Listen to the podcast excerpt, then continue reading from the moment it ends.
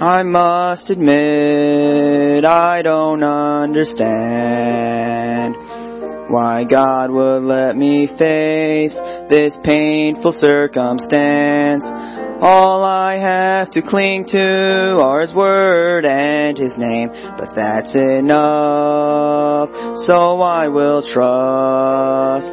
It's for my good and for His glory. This trial's not the end of the story, there's a bigger picture God alone can see. Faith will take me through this sorrow, for I know He holds tomorrow, and He assures me it's for my good and for His glory.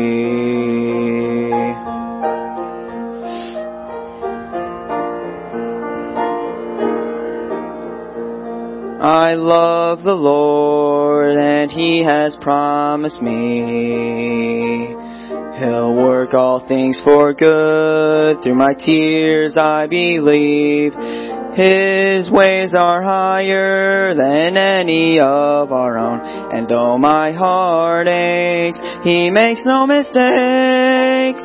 It's for my good and for His glory. This trial's not the end of the story. There's a bigger picture God alone can see. Faith will take me through this sorrow, for I know He holds tomorrow, and He assures me it's for my good and for His glory. Though I would not have chosen the suffering that has come, I'm willing now to say, Lord, not my will, but thine be done. It's for my good and for His glory. This trial's not the end of the story. There's a bigger picture God alone can see. Faith will take me through this sorrow, for I know He holds tomorrow, and He assures me it's for my good and for His glory.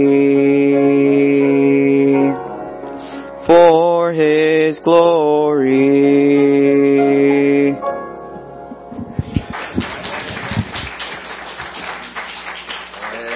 Thank you for that song. I, I love that song. Great, great message in there.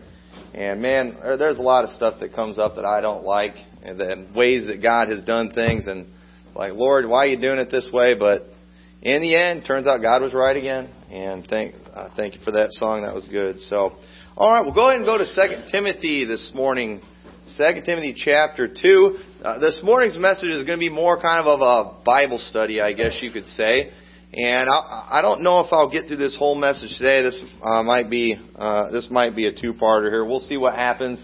Unless you don't mind if I preach really long, we can just let the Methodists beat us to the chicken house today. Uh, well, I, I won't do that to you. But anyway, uh, 2 Timothy 2.15, a very well-known passage of Scripture. And it says, um, in chapter 1, it says, Study to show thyself approved unto God, a workman that needeth not to be ashamed, rightly dividing the word of truth.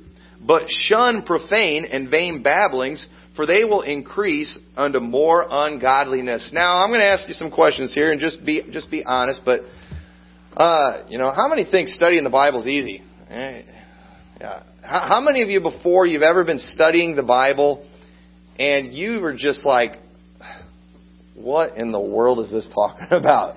Eh, I mean, anybody ever been there besides me? Right, I've been there before. How many of you ever been studying the Bible and you saw a verse and it seemed to completely contradict something that you thought you knew to be true? Some, I mean, you believed a certain way and that verse just seemed to completely contradict it. Have you ever been there before? All right, I, I've, I've been there before. I've been there many times, and what I want to try to do this morning, I want to, I want to show you some things that I think can maybe help you with that. And really, the title of my message is just keep studying, okay?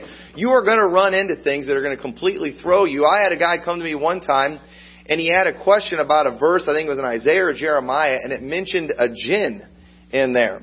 And apparently, a jinn, that word, is another word for a genie. And he's like, is the Bible talking about genies? And he's like, and, and I went and I showed him, and I showed him some other verses where it used that word, and it's actually talking about like a snare or a trap. It's not talking about a genie. You know, there aren't genies. There's no such thing. And but he said that he came across that and it really threw him. And he had kind of quit studying for a while because he he got hung up on that and it really bothered him that the Bible was talking about genies. Well, here's the thing. Bible wasn't talking about genies. It was talking about a jinn. It was talking about a snare or a trap. But it's not a word we're real familiar with. And I want to read a passage to you because this passage is encouraging to me. Because the book, the book of Daniel, I love the book of Daniel, but some of the stuff in the book of Daniel is very, very difficult. Okay, and I, I'm sure if, if you've read your Bible, if you've been scratching your head a few times, there's been times, especially in the book of Daniel, where I felt like, you know, I guess I literally wasn't doing it, but I literally felt like I was just in the office, just beating my head against the wall, trying to figure this out and I was just struggling. And I remember, but this passage in Daniel, it's always encouraged me. Verse 14 of chapter 8. Okay, Daniel has just seen a vision, okay? Daniel himself, the writer of this, he has seen a vision. Now, a lot of the visions that you read about Daniel are very tough to understand. But understand who we're talking about. We're talking about Daniel here. He's the one who saw the vision. And verse 14, he said unto me, Unto 2,300 days, then shall the sanctuary be cleansed. And it came to pass, when I, even I, Daniel, had seen the vision and sought for the meaning, then behold, there stood before me as the appearance of a man. And I heard a man's voice between the banks of Ulai, which called and said, Gabriel, make this man to understand the vision. So notice Daniel, he sees this vision. We're not going to read all of it. And he doesn't understand it. He doesn't get what he's just seen, okay? And if you read Daniel chapter 8, you're probably going to be like, what did I just read? Okay? Well, Daniel saw it and he didn't know what he had just seen. And so Gabriel comes along to help Daniel understand what he has seen. Verse 17, so when he came near where I stood, and when he came I was afraid and fell on my face, but he said unto me, Understand, O son of man, for at the time of the end shall be the vision. There's 2,300 days talked about here in Daniel, and Daniel doesn't get it. He doesn't understand it. Verse 26, we'll jump down to there. And so Gabriel, he explains the vision to Daniel, but verse 26 says, And the vision of the evening and the morning which was told is true, wherefore shut thou up the vision, for it shall be for many days. And I, Daniel, fainted and was sick certain days. Afterward I rose up and did the king's business, and I was astonished at the vision, but none understood it. Okay? So think about this.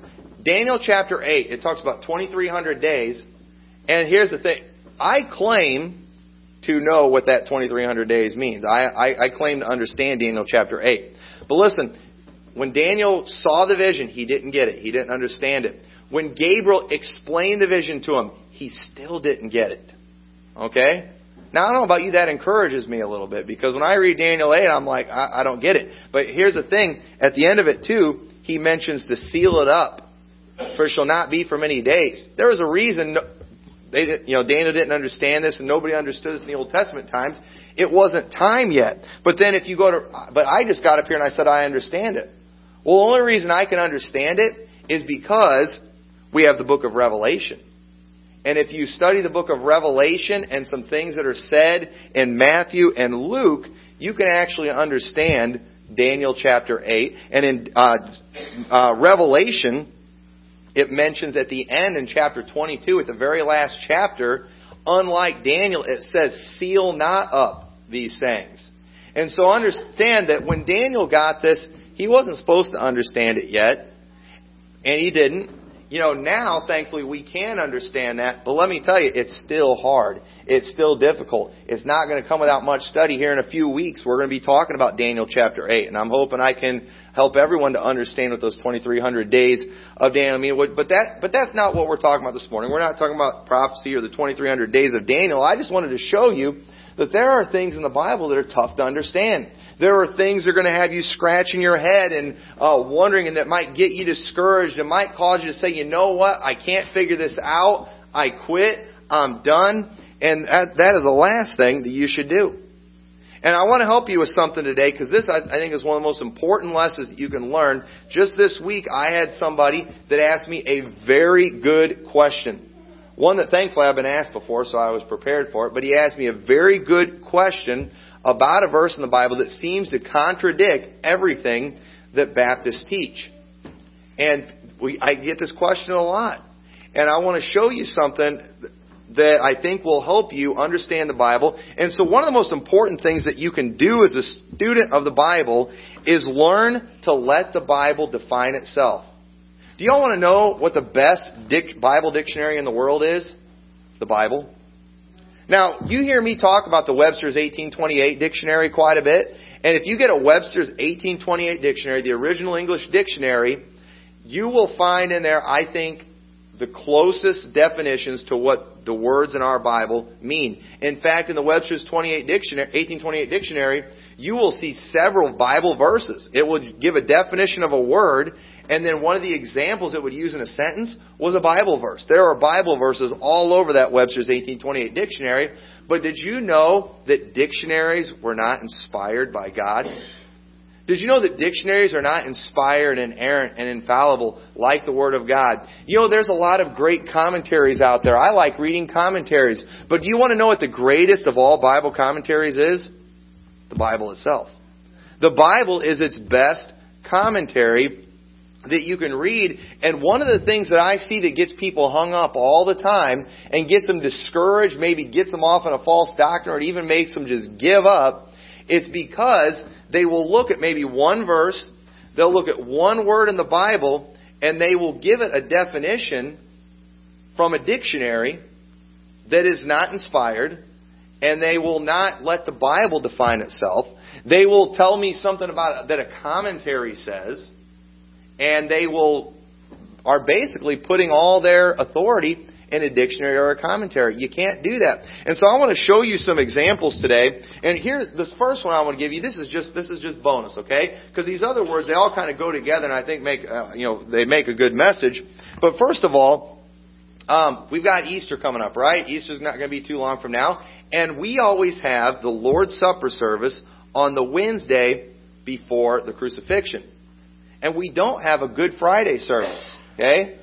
Now, everybody knows about Good Friday. Good Friday is very popular, very well known. Most religions do it. Another thing that's real big that I've seen even some Baptist churches doing is this Maundy Thursday thing. Okay, where Maundy Thursday, I think that's how you say it, Maundy Thursday, that's basically the time when Jesus had the Last Supper with the disciples. They believe that was the Thursday before the crucifixion. Okay? And then you have Good Friday. Friday was when Jesus died on the cross. And then Sunday, of course, was the resurrection. Well, here's the problem with that. The Bible says Jesus was going to be in the heart of the earth for three days and three nights.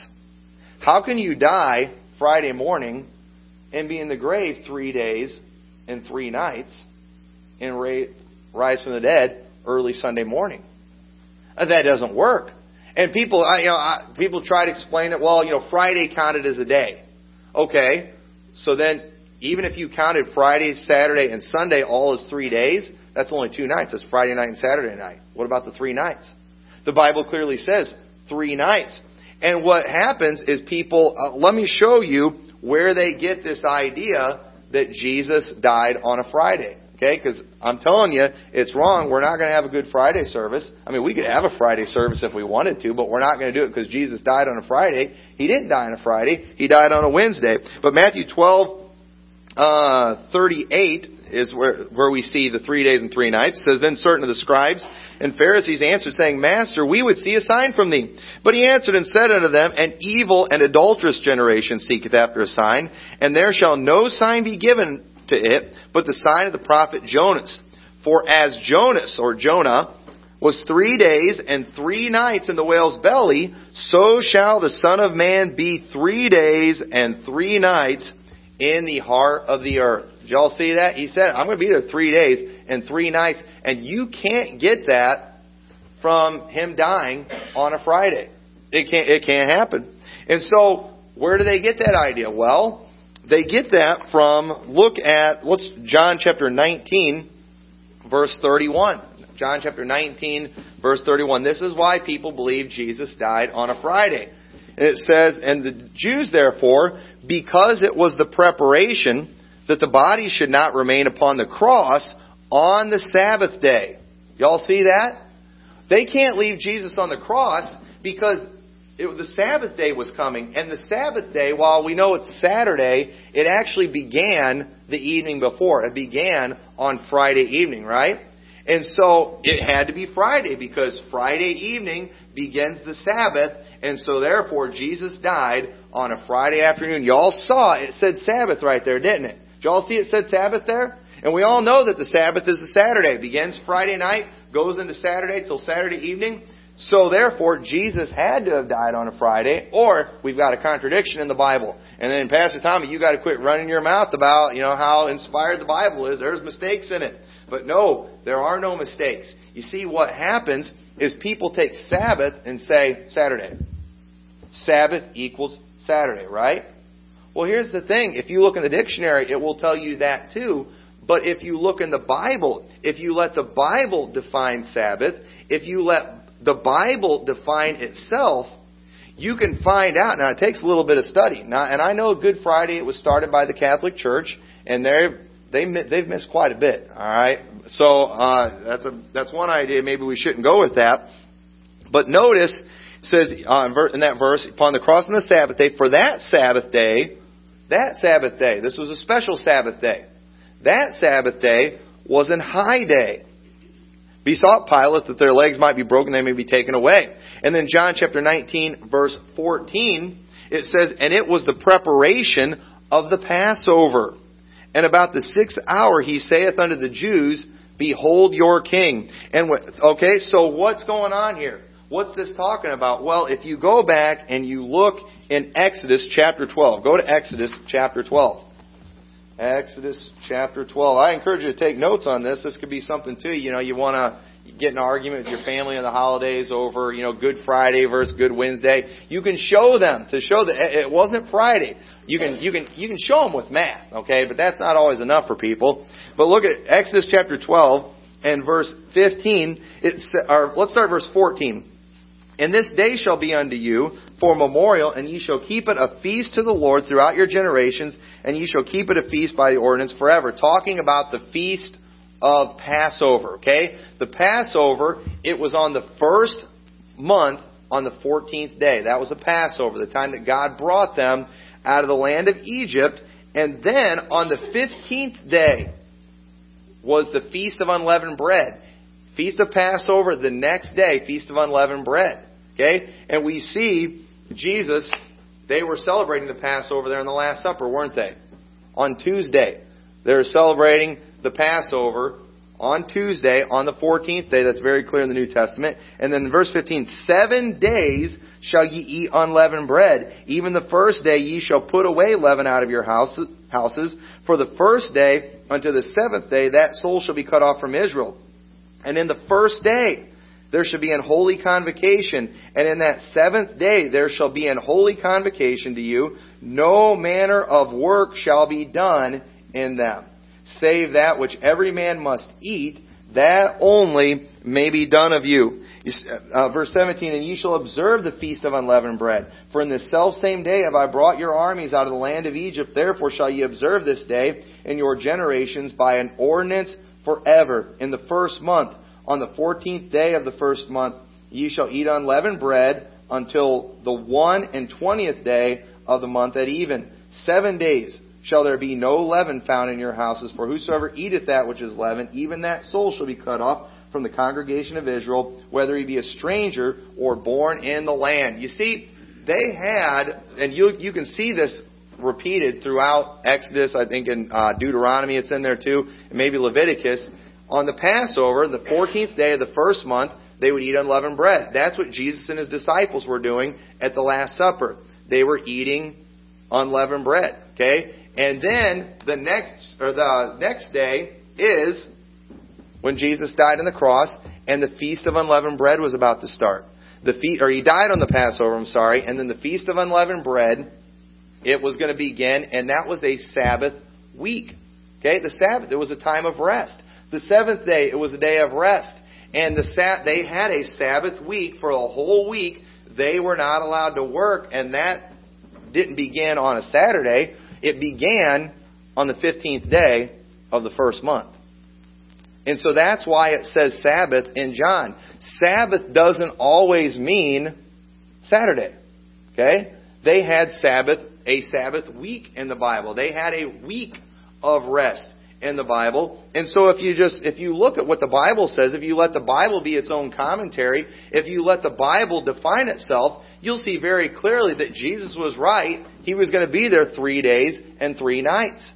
Just like it, just like he said, and it fits when the Bible says it was that that Sabbath wasn't high day. It was the feast of unleavened bread that was about to start, and therefore they weren't allowed to do any work. So they needed to get him off the cross because they couldn't have him there during a Sabbath. And so, just like the Bible teaches, it was three days and it was three nights. Therefore, Jesus died on the cross on Wednesday, very clearly, but you have to let the Bible define itself. You can't take a word and get all hung up on it and say it means that.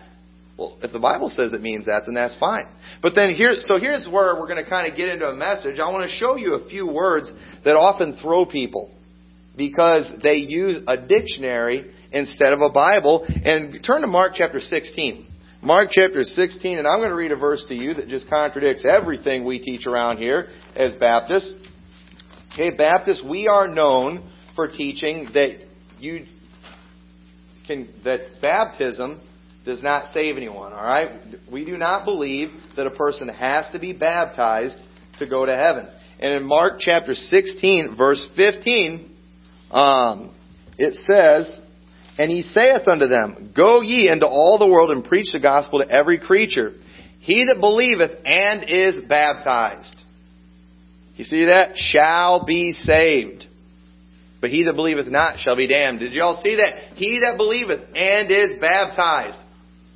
You gotta go through the tank, alright? We're gonna have an invitation after church and ever, if you want to get saved, you can't just believe in the Lord Jesus Christ. You gotta go through the tank too. It says, he that believeth and is baptized. Y'all see that? He that believeth and is baptized. I had somebody just this week, they brought that up. And it's a great question. It says it right there. He that believeth and is baptized. And you know, Baptists have never been able to answer this question for him. And so I decided to help him out a little bit. And I showed him another verse that says the same thing. Look at, in the book of Acts, in the book of Acts chapter 2, verse 38, Peter's preaching, and he said, Then Peter said unto them, Repent and be baptized, every one of you in the name of Jesus Christ, for the remission of sins, and ye shall receive the gift of the Holy Ghost. You see that? He said, Repent and be baptized. So we got two verses telling us we have to be baptized to go to heaven, right?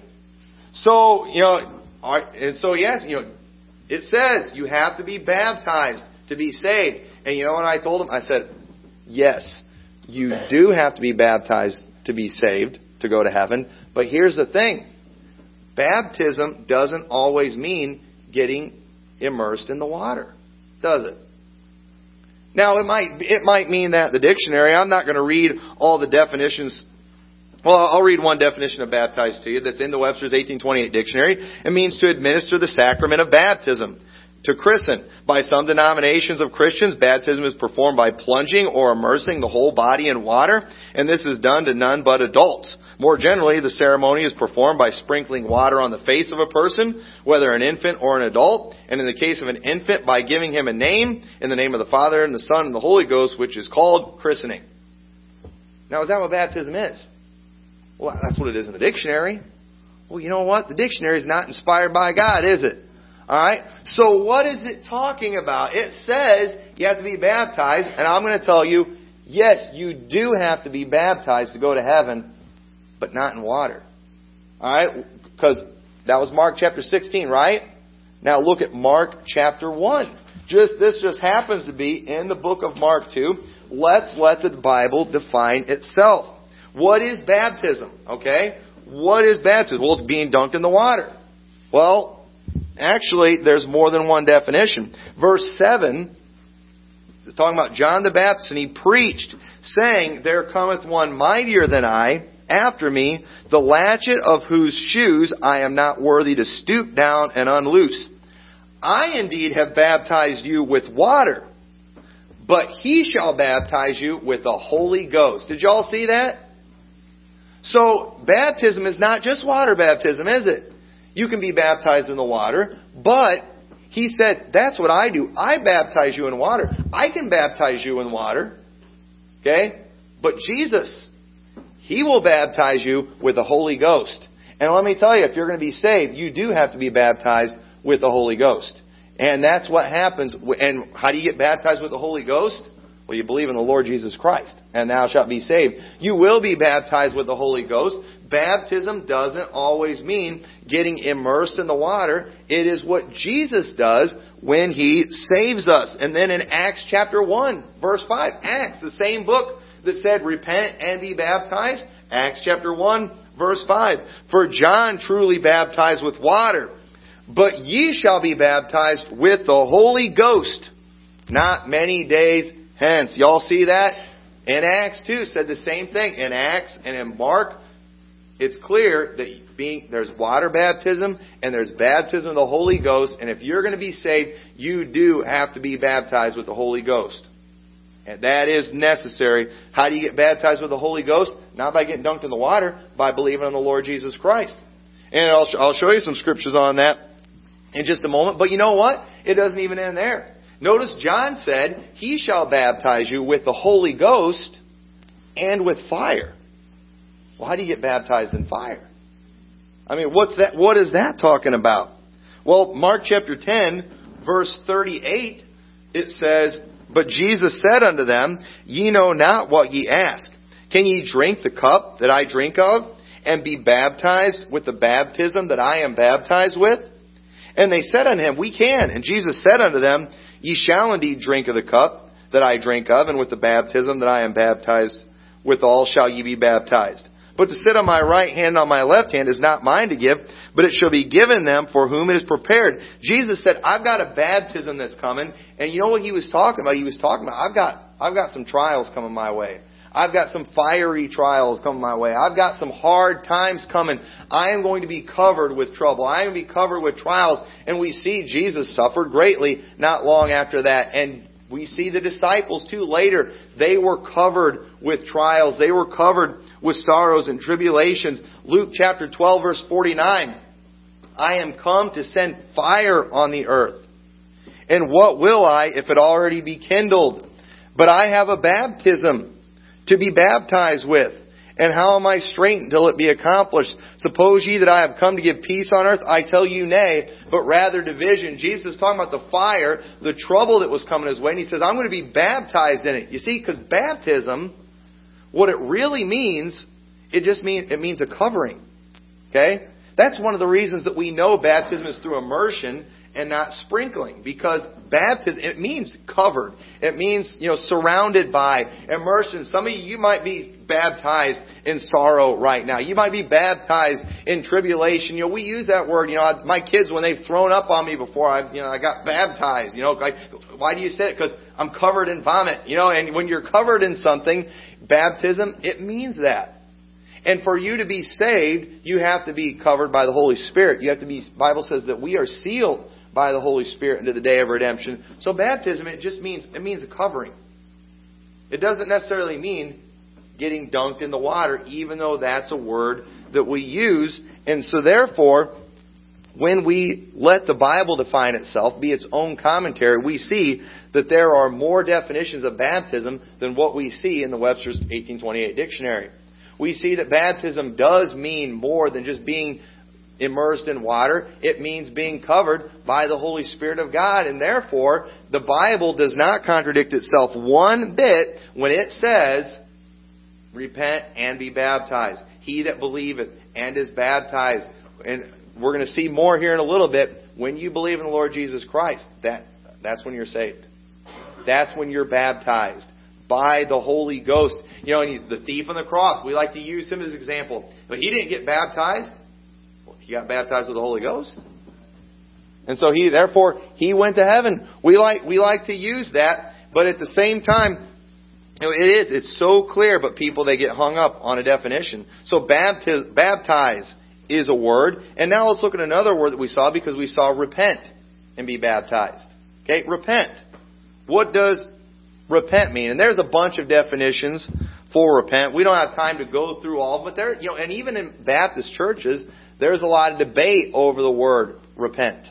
Some people believe that repent, it means you have to turn from your sins. Because the word repent, it does imply a turn or a change. And then you got some people that say, for you to be saved, you have to repent of your sins.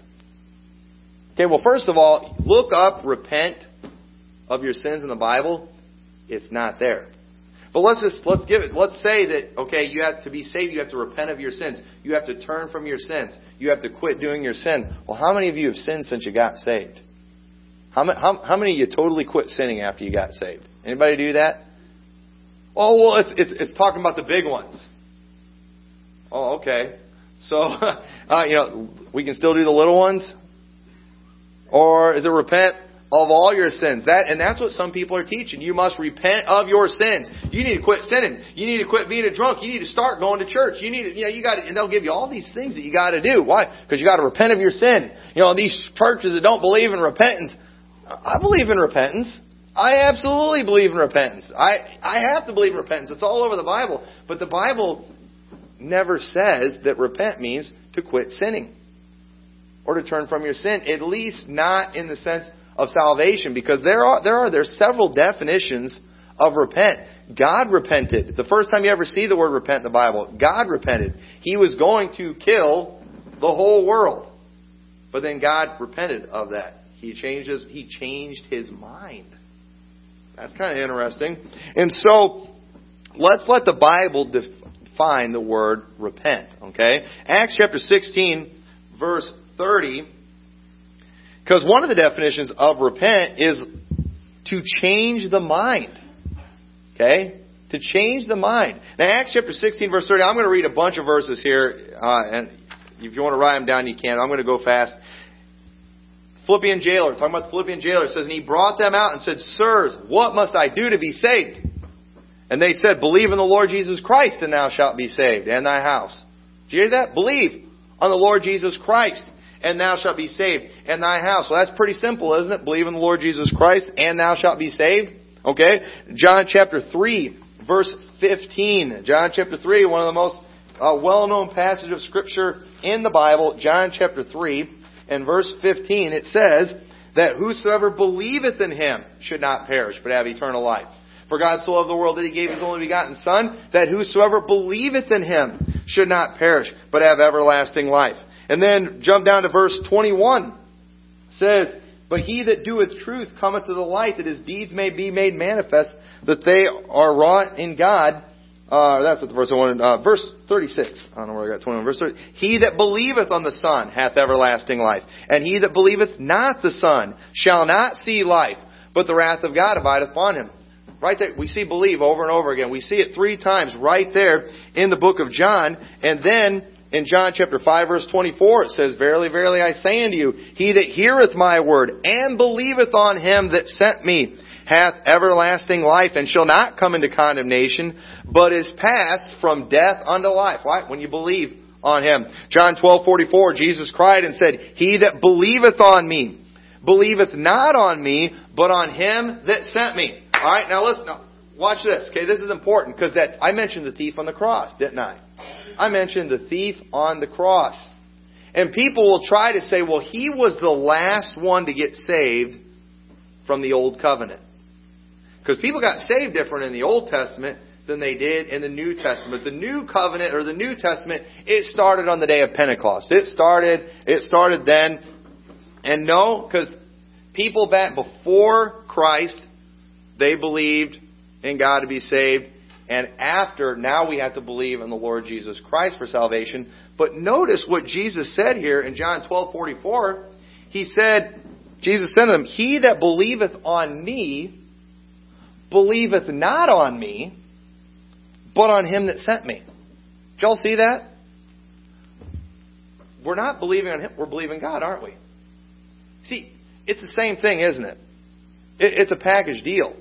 You can't say you believe in God and don't believe in Christ. You can't say you believe in Christ and you don't believe in God. It's the same thing. People are getting saved the same way today as they did in the Old Testament. They believe God. Abraham believed God and it was accounted unto him for righteousness. All throughout the Old Testament you can see they believe God. They believe God. You know, and today, same thing. You know, believe in the Lord Jesus Christ. And when you believe in the Lord Jesus Christ, you're not believing on Him, but on Him that sent him. You're believing God. It's the same thing. The thief on the cross got saved the same way as everybody did in the day of Pentecost. It has always been the same thing.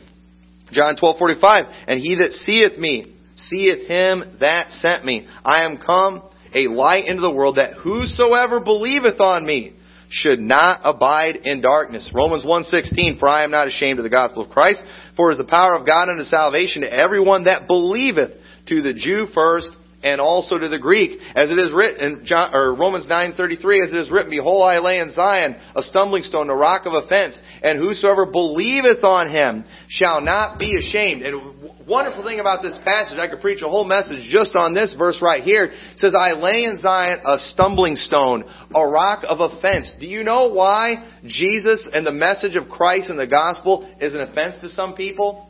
Because they think there is no way you can be saved just by believing on Christ.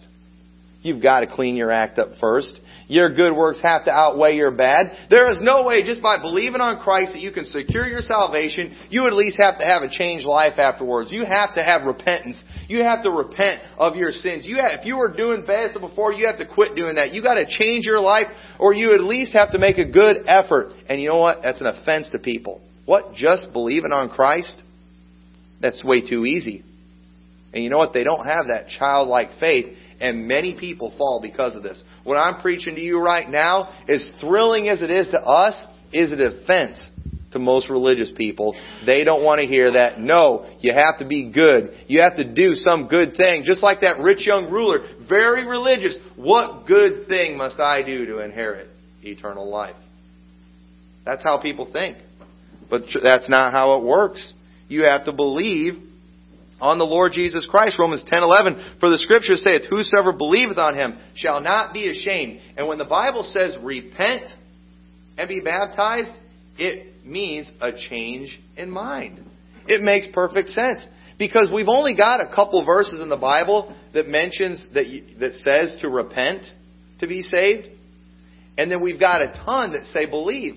Well then if repent does mean a change of mind, then that lines up perfectly with all those verses about believing in the Lord Jesus Christ. It means to go from, to repent means I didn't believe in Christ. Now I've changed my mind. I do believe in Christ. Salvation, right there. They didn't believe. They're an unbelief. Because they do not believe, the wrath of God abideth on them. But when they repent, when they change their mind, when they go from saying, I do not believe in Christ, to I do believe in the Lord Jesus Christ, then they're saved. That, my friend, is repentance right there. If you let the Bible define repentance, it is very clear it's to go from not believing to believing. If you let the theologians define repent, if you let their dictionaries define repent, if you let a Bible commentary define repent, then you're going to get, yeah, you got to you got to turn from your sins. You know, I wish we could preach that. I heard a preacher say this yesterday. You know, this eternal security thing, it's kind of messing things up for us sometimes. I wish I could tell you all, you better keep coming to church or you're going to lose your salvation. I might have a little more power over y'all. You know, you better keep putting your money in the offering or you're going to lose your salvation. But can't really do that, can I? It's very clear. You're saved. You stay saved. And I hope you, I hope you keep coming to church. I hope you keep doing the right thing. But I, it would be convenient if I could hold that over on you. But I'd be lying if I did that. And I'd rather not do that. First John chapter 5 verse 10 says, He that believeth on the Son of God hath a witness in himself. He that believeth not God made, hath made him a liar. Because he believeth not the record that God gave of his Son. And this is the record that God hath given unto us eternal life, and this life is in his Son. He that hath the Son hath life, and he that hath not the Son of God hath not life. These things have I written unto you that believe on the name of the Son of God, that ye may know that ye have eternal life, and that ye may believe in the name of the Son of God. First John was written for two purposes. It was for those who believe. It was for those who were saved, so they could know that they were saved. And it was also for those who weren't saved, so they would believe. And then therefore be saved. I mean, it's all over the Bible, and yet you can't find one verse in the Bible that says repent of your sins, but people say we got to repent of your sins all the time.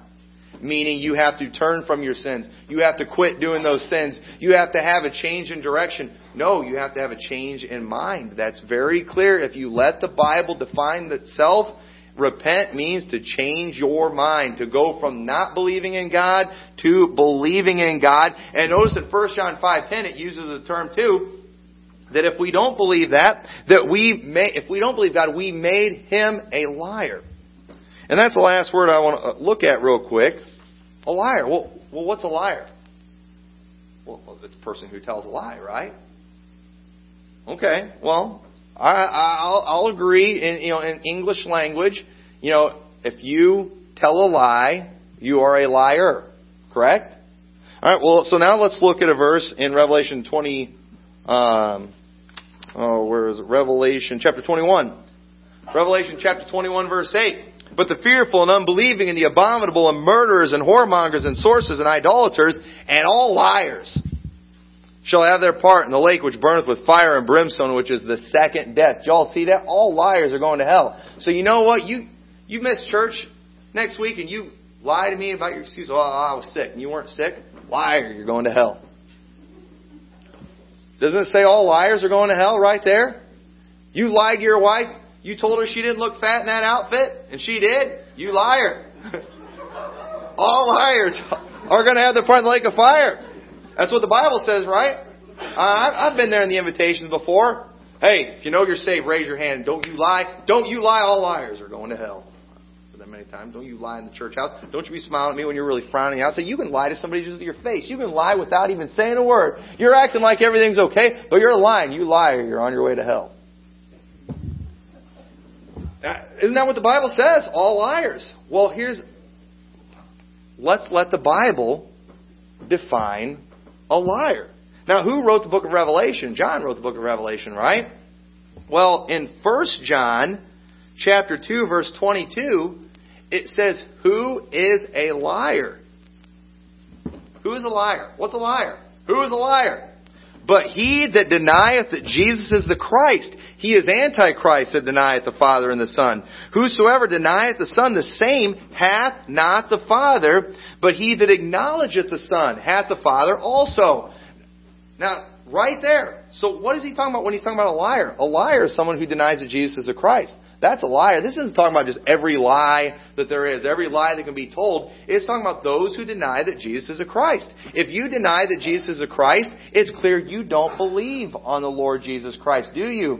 But if you confess that Jesus is the Christ, it is clear that you do believe in the Lord Jesus Christ. And therefore, everyone in the world who is not saved and did not believe in the Lord Jesus Christ, they are liars, aren't they? We saw there in 1 John that those who don't believe God's witness, they make him a liar. Well, God God's not the liar, but you're saying he is a liar. And if you say God's a liar, it's very clear you're the liar. Anyone who does not believe in the Lord Jesus Christ, they are a liar, and all liars are going to have their part in the lake of fire. All liars are going to hell. John, chapter 8, the book of John, the Gospel of John, also the writer of Revelation, the writer of 1 John, verse 42.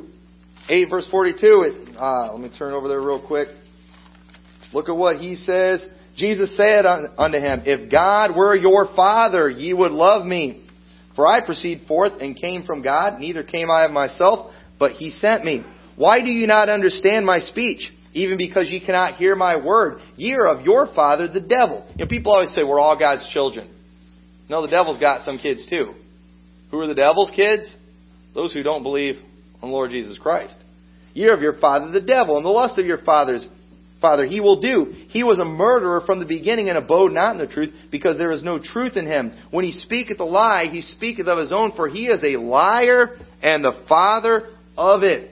And because I tell you the truth, ye believe me not. Which of you convinceth me of sin?